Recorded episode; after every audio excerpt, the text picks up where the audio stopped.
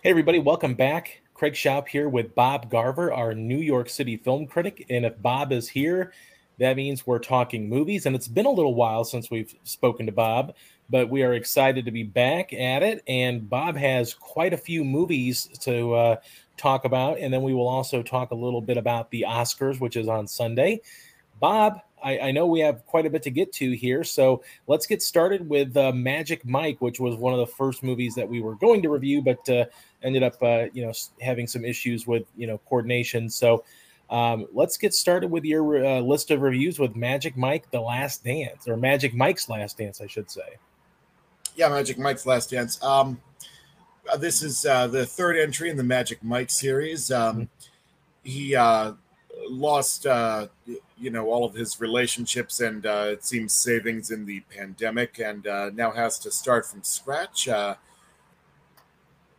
he uh, forms this relationship with this uh, rich this rich heiress played by salma hayek. And he goes to london where she owns a theater and he puts together a rather rather adult entertainment show uh, for uh, for her.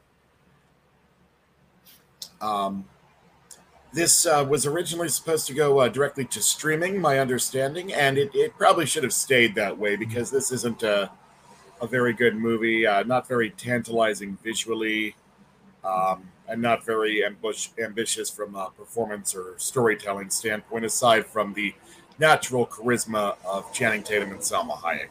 Right kind of a surprise to hear you say that, especially given that Steven Soderbergh is back in the director's chair um, after, of course, directing the first one. He did not direct uh, the sequel, but here he comes back into the directing chair, and uh, seems odd that you know we would be talking about a movie that first would be a direct to streaming release, but more so one that probably should have stayed there. And then also, as you mentioned in your you know review there, that maybe just didn't uh, you know tantalize the senses or have a nice visual style, which Soderbergh's known for, or at least a, a, a quick wit script. Uh, so it's kind of disappointing to hear you say that. Uh, did you have a final grade here for Magic Mike's Last Dance? Uh, C minus.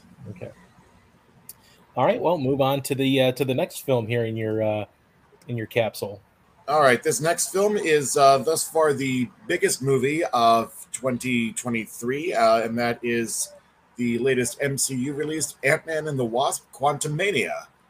Um, Ant Man, Paul Rudd, and his uh, daughter, girlfriend, and the girlfriend's parents all get shrunk down into the quantum realm uh, where they, um, you know, experience a, a, whole new world of, uh, of, you know, supposedly fun new characters. Uh, one really terrible returning character, which I won't reveal here, but it completely ruins the movie. Um, and uh, they also encounter a new villain named Kang the Conqueror, played by Jonathan Majors, who is apparently going to be the next big bad of the MCU, uh, kind of like a kind of like a Thanos type. Sure. Uh, you know, but that's that's down the line here. He doesn't get the best of introductions. Probably a better introduction than Thanos got, but but still not a great introduction here uh, in Ant Man and the Wasp: Quantumania. You know, it's it's it's one of those. I, I, think we've talked about it numerous times. You know, different occasions, different reasons for it. But you know, I think there's probably been some Marvel fatigue. Obviously, this is, you know, we're getting up into I don't even know what phase we're in. I probably upwards phase five, five upwards of probably forty movies or more now that have you know have a Marvel cinematic universe attachment. Um, you know, I, I think we can, you know, whether you liked all the movies in that initial sort of run, whether you want to call it the Infinity Saga, whatever, however you want to, you know, differentiate these phases and or story, you know, threads.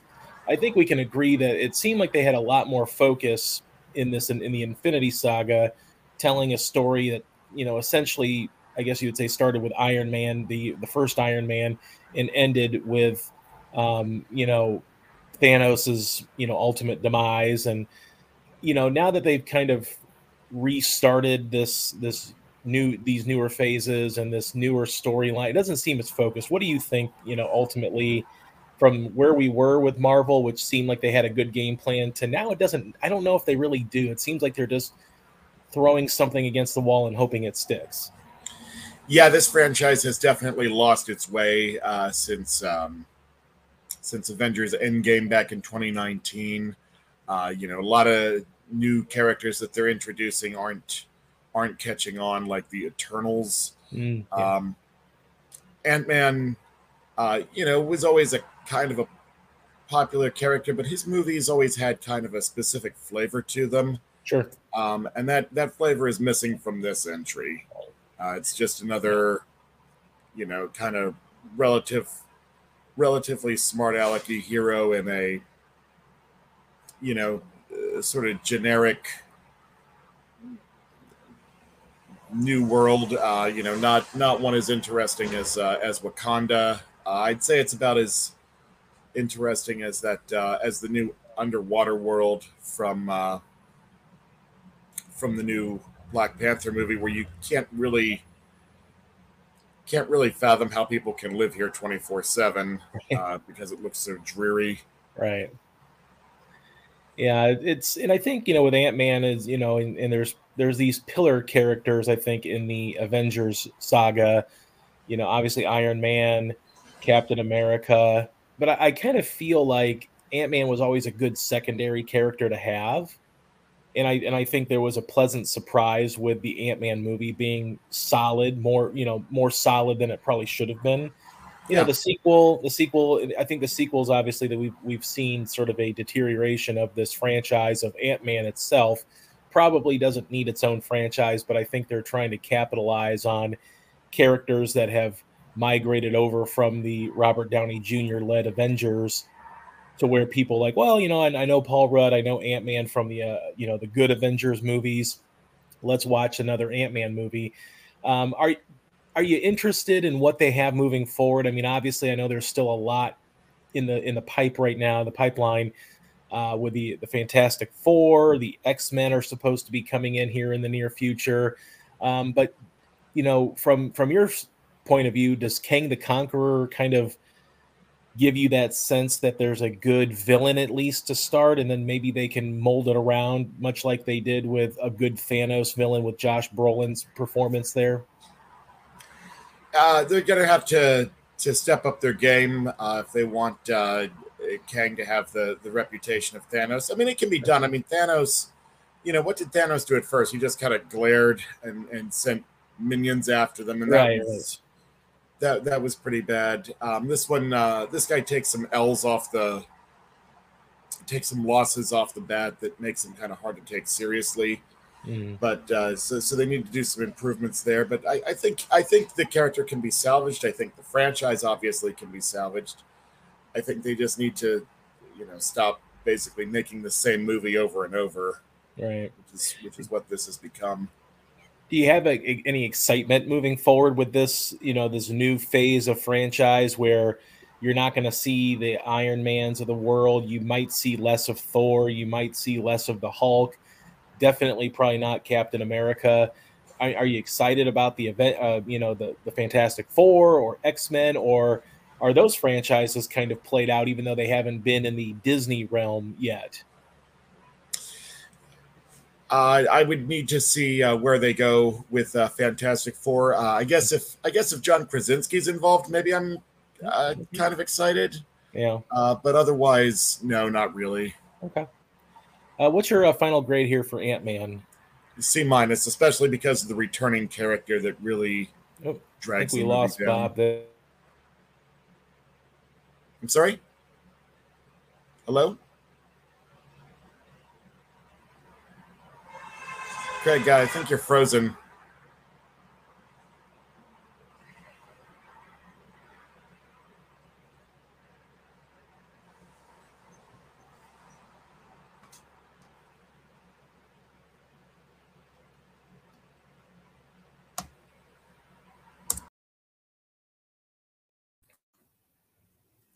Okay, so it looks like we might have lost Bob, or maybe I lost Bob because my internet connection is uh, not so good.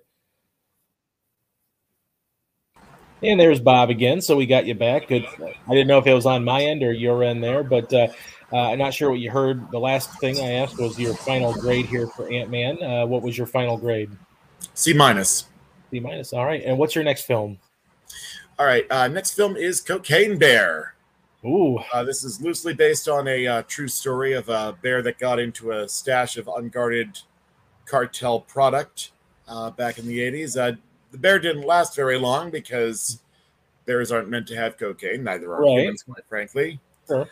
Uh, but um, in this movie, uh, Hungry Bear plus cocaine equals woodland killing spree. yes. It's uh, basically a horror comedy. Yeah.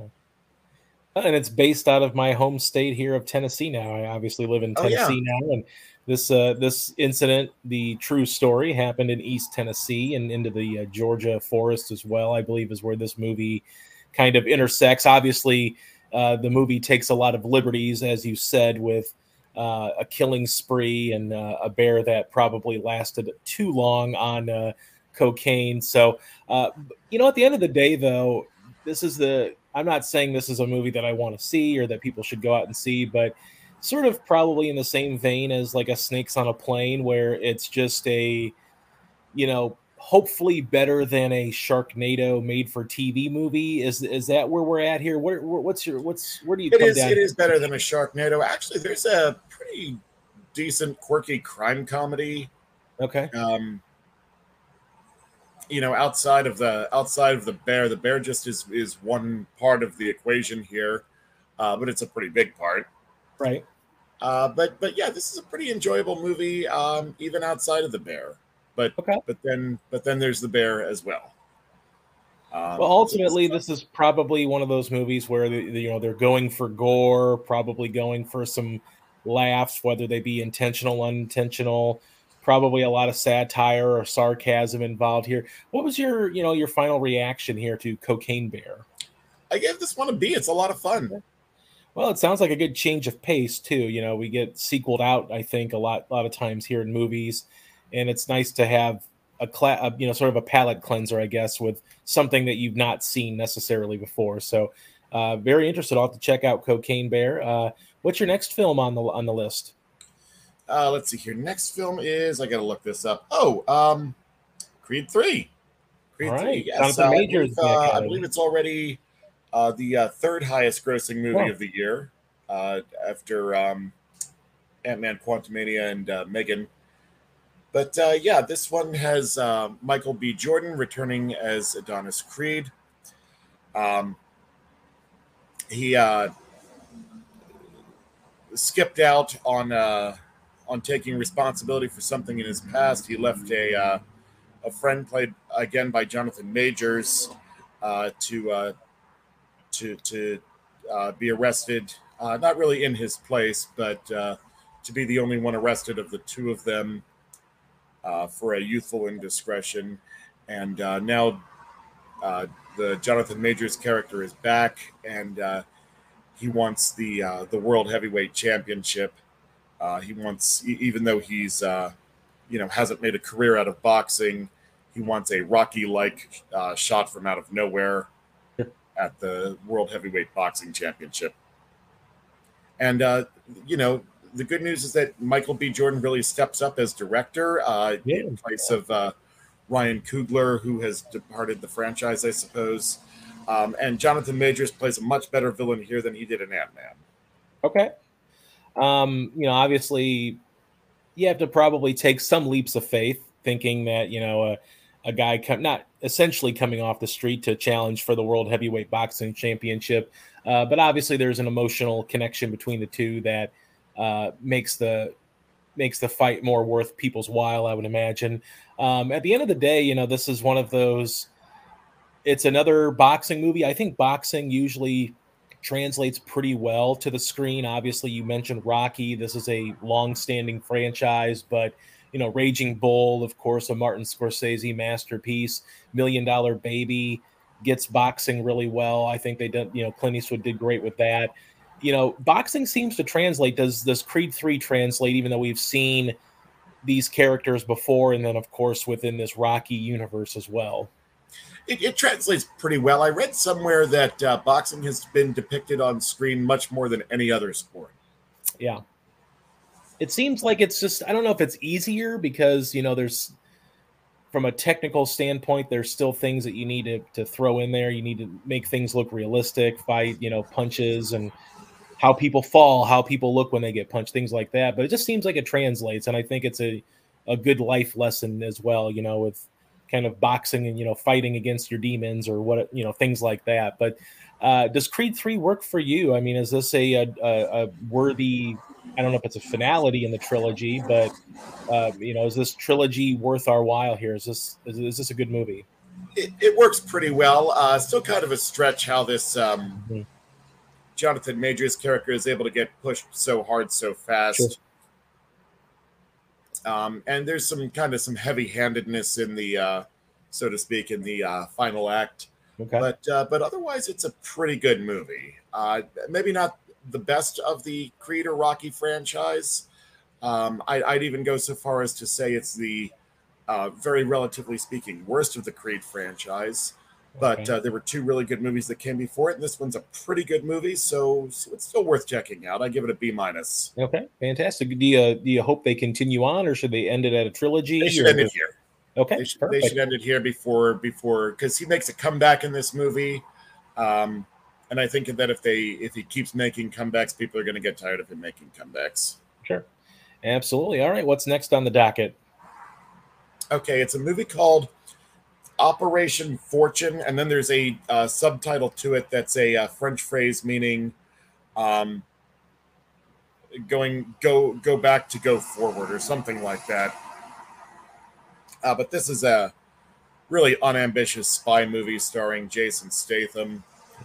Uh, it, it seems like it should be really cool, um, but it's it's not. Uh, he enlists a Hollywood actor to uh, infiltrate this this arms dealer played by Hugh Grant, uh, who has access to a client that you know can destroy the world. Um, you know, the whole premise was was blown wide open uh, last year by um, by Nicolas Cage in that uh, in that spy movie he did. Oh yeah, yeah. But uh, otherwise, this is a this is you know not a very funny movie, uh, not a very you know cool action movie. Uh, not a lot of fun twists to it. Just um, just not a lot of fun all around. Even though it wants to be, it has it has kind of a playful mindset, but but nothing it's doing is really connecting. And it uh, seems to think that it can be the start of a franchise. Uh, hence mm-hmm. the subtitle meaning, you know, go forward to go back. But it, yeah. it's, it's it's not going to kickstart anything here. Okay. Uh, well, final grade for uh, for Operation. Okay. All right. What's next on the docket? All right, and we have arrived at the movie I saw last night. The reason I wanted to wait till today to do a show this week, and that is Scream Six. All right, latest chapter in my favorite slasher franchise. Okay. Okay. Great. Well, um, yeah, I have to admit, I, I kind of tapped out, I think, after the second or third one. So I, I, haven't really kept up with the Scream franchise as it was rebooted. But um, high expectations here to see what you have to say because I, I didn't realize you were a big fan of the Scream franchise. So uh, let's get into it. What'd you think? I thought it was okay. Um, I, I put it around the uh, same place I put it, put. Um, uh, Creed Three, where it's not it's not a great entry, but I still recommend it. Uh, in this case, uh, some of the characters from the fifth entry uh, have now moved to New York, uh, which I can very much tell uh, was filmed in Montreal and not New York City. Uh, but uh, yeah, they're uh, they're in New York now, and uh, uh, you know having to deal with Ghostface and another series of murders. Uh, you know, twists and turns abound. Uh, we have uh, Courteney Cox returning to the franchise. We have Hayden Panettiere returning to the franchise, and uh, yeah, some uh, some inventive kills, some nice humor, uh, some nice uh, you know character work from the returning core four, as they like to be called, uh from the last movie and uh, you know twists and turns until a finale where uh, where they have to contend with uh, at least one killer. Let's say. Um, ultimately, is this a uh, you know I you know I you, you liked it? I mean, is this are we are we screamed out? I mean, can they continue this franchise? Do you want them to continue working on Scream movies? I absolutely think they can continue this okay. this franchise. Um, you know, I I am terrified of the ghost face mask, but I like being terrified of the ghost face mask. Uh, and and you know, this can go as many times as they think that they can throw together a decent sequel. Uh, I like these characters by now, and uh, you know whoever whoever remains of the core four can uh, can by all means continue on with more sequels to this franchise. I give this this entry a B minus, okay. um, and uh, hopefully hopefully the next one can step up a little bit, but uh, but for now it's fine. Okay. Well, sometimes old reliable is not too bad in the movie business. Uh, it's you know nice to to know that you're going in expecting something, and usually it probably delivers on that expectation. So, uh, well, obviously, this weekend is a big weekend in movies. It's the Oscar weekend, as they've, uh, you know, over the last few years have changed around the schedule. Usually, late February is Oscar season. I think in the pandemic era, they went into late March because of uh, extending the voting period and extending the, you know, what films would be eligible. Uh, here we kind of get a sweet spot, I guess, in between uh, late February, late March, and March 12th here on Sunday is the Oscar voting. Uh, Oscar voting is done now officially. Uh, winners will be announced on Sunday. Uh, obviously, there's more than 20 categories. We're not going to go through all those categories, uh, but usually there's the what they would call the big six, which are the four acting categories: best director, best picture. Uh, Bob, do you mind if we go through those and, and maybe uh, give our, our slate of winners for those categories? And then maybe if you want to, a little wild card category or a lock that you think is just an absolute lock based on uh, what you think? We can go through category by category, but uh, I'll be honest. It seems like there's there's one movie that's uh, yes uh, rather rather poised to make a sweep. It, uh, yes, in, in every category, but we can we can talk about the individual categories if you'd like. Okay. Well, maybe we can, uh, since uh, I think we're on the same wavelength here. On uh, you know, obviously we didn't talk beforehand. Uh, didn't want to skew our our opinions on things, uh, but it seems like we're probably, you know, eyeballing the same kind of category sweeps here. Uh, I guess we'll what we'll do is I'll run down best picture. Obviously, there are ten nominees this year. Uh, but it, it, does look like everything everywhere all at once has the momentum moving forward for best picture. I'm assuming that you're in that boat even though maybe early in the oscar season it wasn't quite in there and maybe the banshees of inisherin or the Fabelmans were trending a little higher. But right now it seems like everything everywhere all at once is the is the film to pick. Yeah. Yeah that that's probably going to win best picture. Um i would imagine that it will probably win Best Director, although uh, I could kind of see Steven Spielberg uh, mm. winning Best Director. I could see Spielberg winning Best Director over Daniels uh, more than I could see the movie winning Best Picture. Sure. Yeah, you know, I think that goes for me with Best Director. I, I think it's the Daniels, Daniel Kwan, Daniel Scheinert, who directed Everything Everywhere All at Once. They seem to, again, be in that momentum swing. Um, I, I think the you know Spielberg, it's it's interesting because you know he he probably you know just on the the the gravity that he just orbits around Hollywood, he would probably be a shoe in in most years.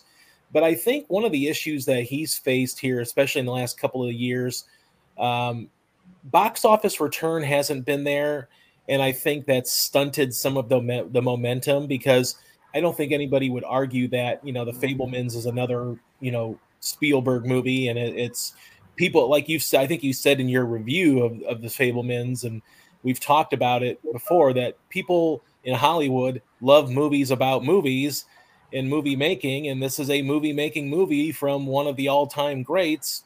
But I think the box office return, the popularity that's died down, it, it just probably isn't going to be Spielberg's year to win. Yeah, I think the problem is that the movie opened too early. I, I agree with that because maybe a late December or a mid December, you could have maybe at least had it more fresh in the minds, even if the box office return was still not so good. Yeah, but this one opened in uh, I think uh, what was it, early November.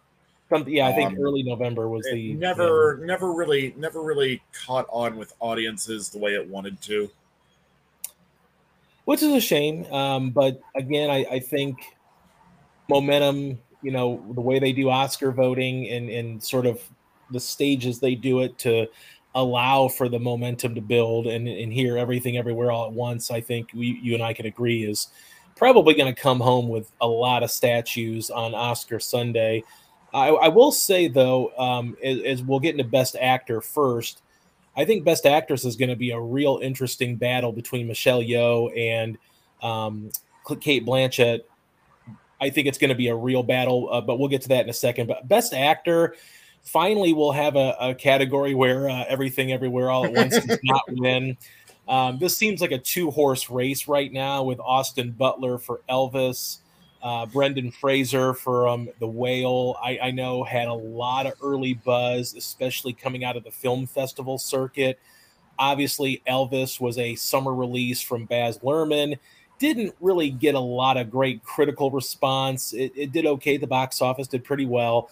Uh, but uh, ultimately, it, it, seemed like it was going to be one of those movies that might fizzle out, but it's kind of stuck the landing, so to speak, in some of these award seasons. You know, getting nominations for Best Picture, Austin Butler getting a lot of you know buzz.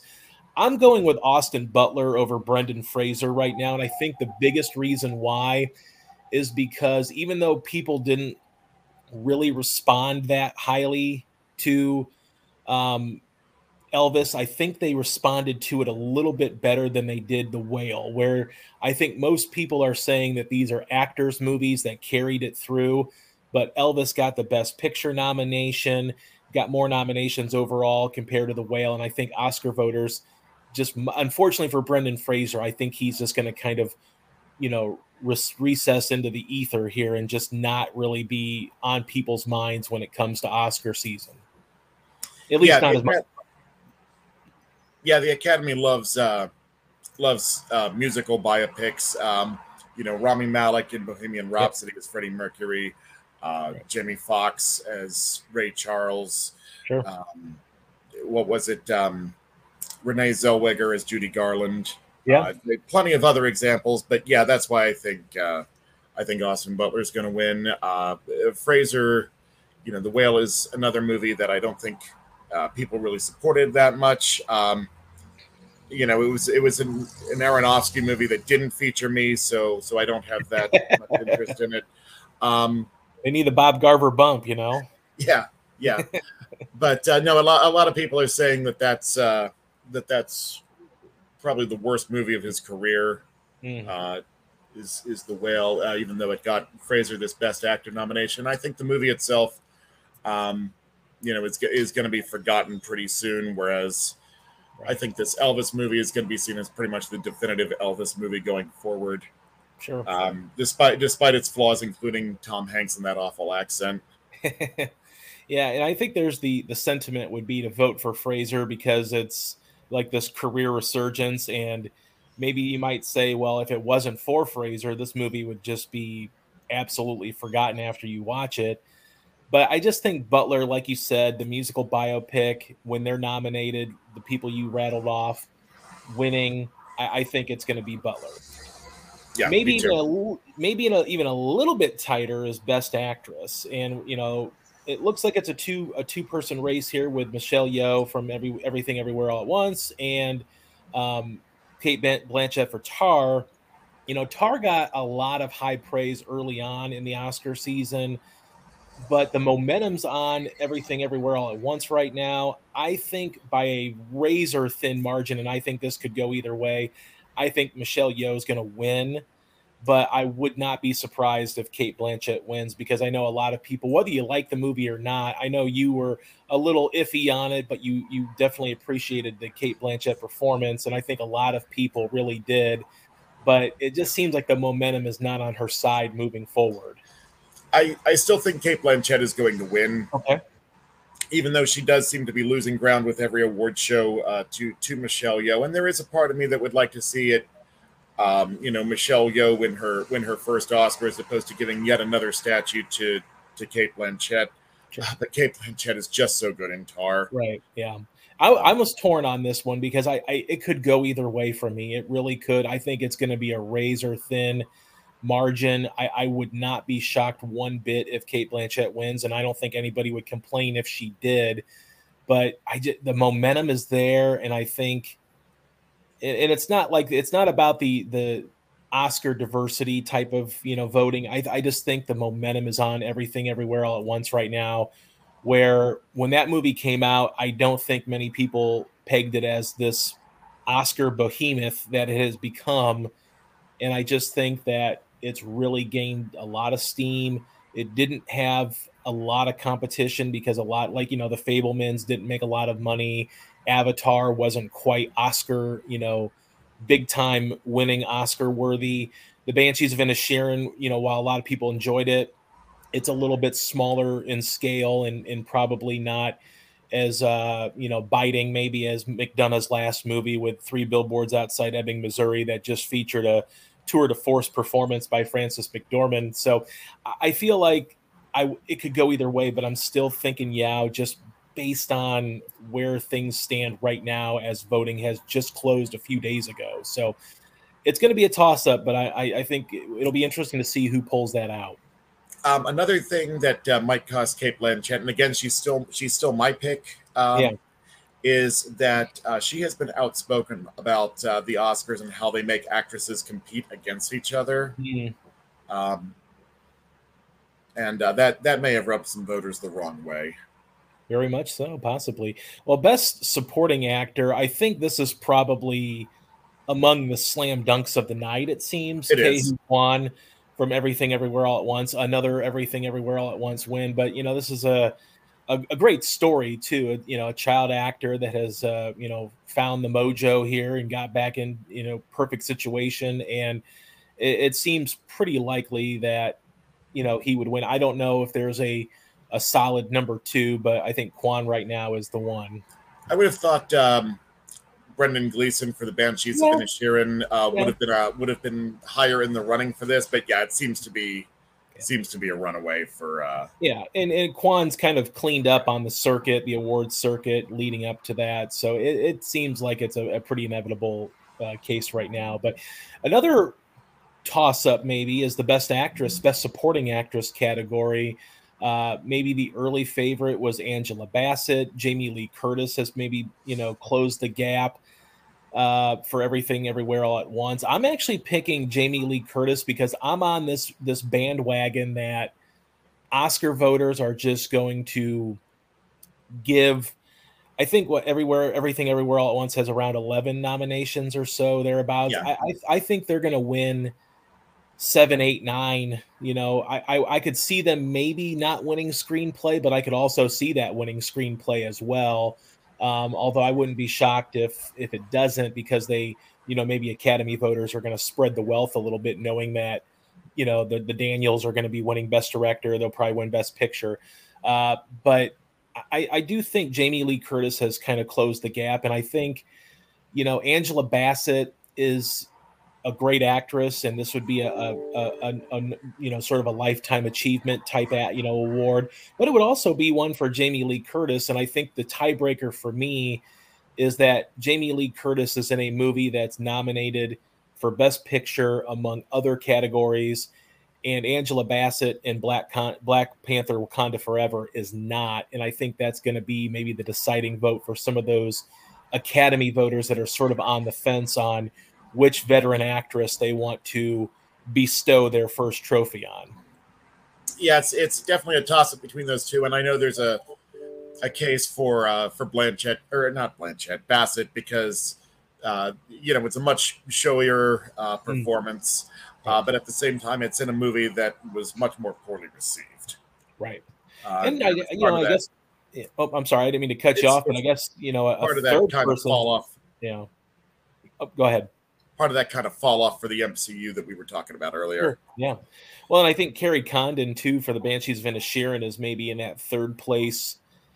You know, maybe lurking in the weeds, possibly. Where if there, if there's like a split on voters, that can't really decide on on Jamie Lee Curtis or Angela Bassett. Maybe Kerry Condon's able to to swoop in and maybe steal it by a razor thin margin. But it seems like it's a two person race here with Curtis and and Bassett, and I guess it just to me it just it really comes down to what movie was received better by the Academy, and it's pretty clear that the Academy giving everything everywhere all at once the most nominations is, is probably more in line with that. All you know, although you know we've seen it before where you've had movies with several nominations that you know lose every category. Although I don't think that's going to happen here, but it's possible that maybe the 11 nominations they only get three or four wins. Who knows? But uh, it will be interesting interesting to see. Is there a uh, a wild card category or a, a, lock? It could be among these these six categories that we talked about.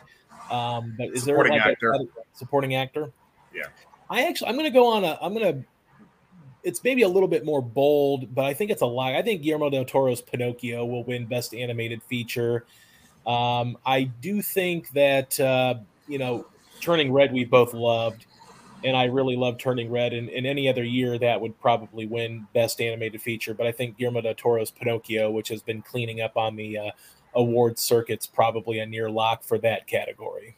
Yeah, it seems unstoppable at this point. Yeah as does everything everywhere at once. Yes, yes. You know, do you think that um this this is a ceremony that maybe people will watch? I mean, obviously well, Avatar after last year. that's true. Yeah, that's true. Um, I, I'm sure it's probably going to be somewhat of a boring ceremony. They're going to try to make it as boring as possible, I would imagine, given what happened last year. Um, do, do you find that you know Avatar? Do you think do you think people really care if movies like Avatar or Top Gun Maverick are nominated? I mean, yeah, Top Gun Maverick's nominated, Avatar's nominated for Best Picture, but everybody knows that's that's read up on the Oscars knows it has zero chance of winning. So, do you think people really watch it when those movies are nominated for Best Picture? Oh, maybe they maybe they will just because they'll say, "Well, at least I've heard of this movie." Right, that's true. That is true. Um, well, you know, obviously a lot to, to digest afterwards, I'm sure. Is there anything I know this is a, you know, we're getting into a little bit more busy time here for movies. Do you have anything coming up for next week?